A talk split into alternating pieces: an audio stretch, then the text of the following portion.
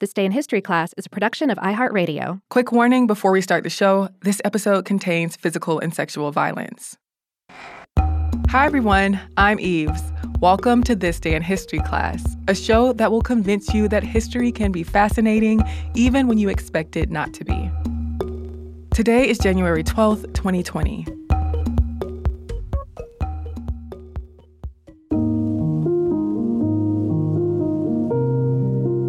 The day was January 12th, 1964.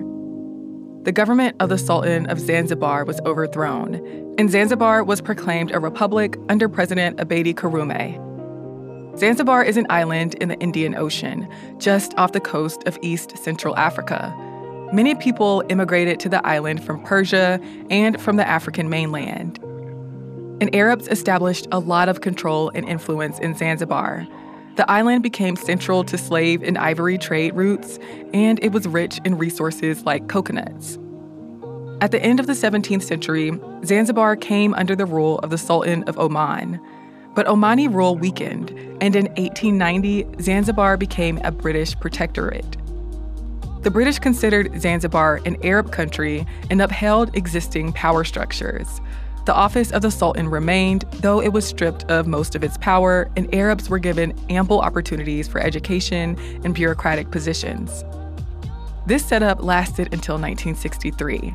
In July of that year, a general election gave a majority to a coalition of two political parties, the Arab-dominated Zanzibar Nationalist Party and the Zanzibar and Pemba People's Party. The Afro-Shirazi Party, an African nationalist party, was in the minority, even though it got 54% of the vote. Members of the Afro-Shirazi Party, or ASP, were unsatisfied with this lack of representation despite their victories. And the Arab elite made it clear that they viewed Africans as inferior through treatment and policy. Racial tensions were already high between the Arab elite and the black majority, and it was no different with the new Arab-dominated government. The Sultan banned the Ummah Party, which was made up of radical Arab socialists, and policemen of mainland African origin were fired. This inspired mainland Africans in Zanzibar and the Ummah Party to work together. That said, ASP member John Okello kept his revolutionary plans secret from the top leaders of the party. In December of 1963, the UK ended the protectorate over Zanzibar. Zanzibar regained its independence and became a member of the British Commonwealth. It became a constitutional monarchy under the Sultan. But this period was short-lived. On the early morning of January 12, 1964, just a month after Zanzibar became independent from British rule, Okello led a group of mainly African insurgents in attacking police stations and taking weapons. Then they went to Zanzibar town, where they ousted the Sultan and his government. The revolution got a lot of support from Africans, but the uprising was bloody as the insurgents killed and raped Arabs and South Asians and forced many others to flee. The death toll is disputed, with high estimates placed at around 20,000 people. The moderate ASP leader, Abeid Karume, became Zanzibar's new president and head of state. Members of the Ummah Party were installed in positions of power.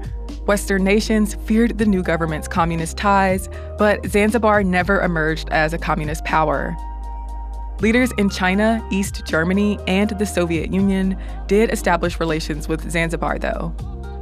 In April of 1964, Karume signed a declaration of unity with Tanganyika, a state in East Central Africa, and together the two countries became the United Republic of Tanzania. The revolution ended 2 centuries of dominance by the Arab ruling class, and Zanzibar Revolution Day is a public holiday in Tanzania.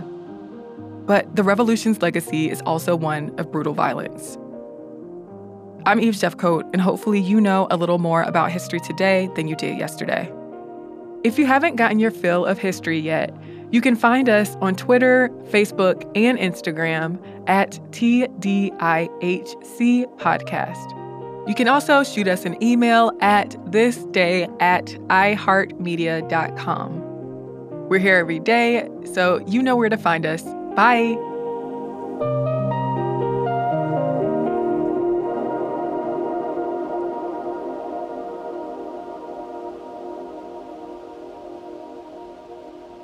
For more podcasts from iHeartRadio, visit the iHeartRadio app, Apple Podcasts, or wherever you listen to your favorite shows.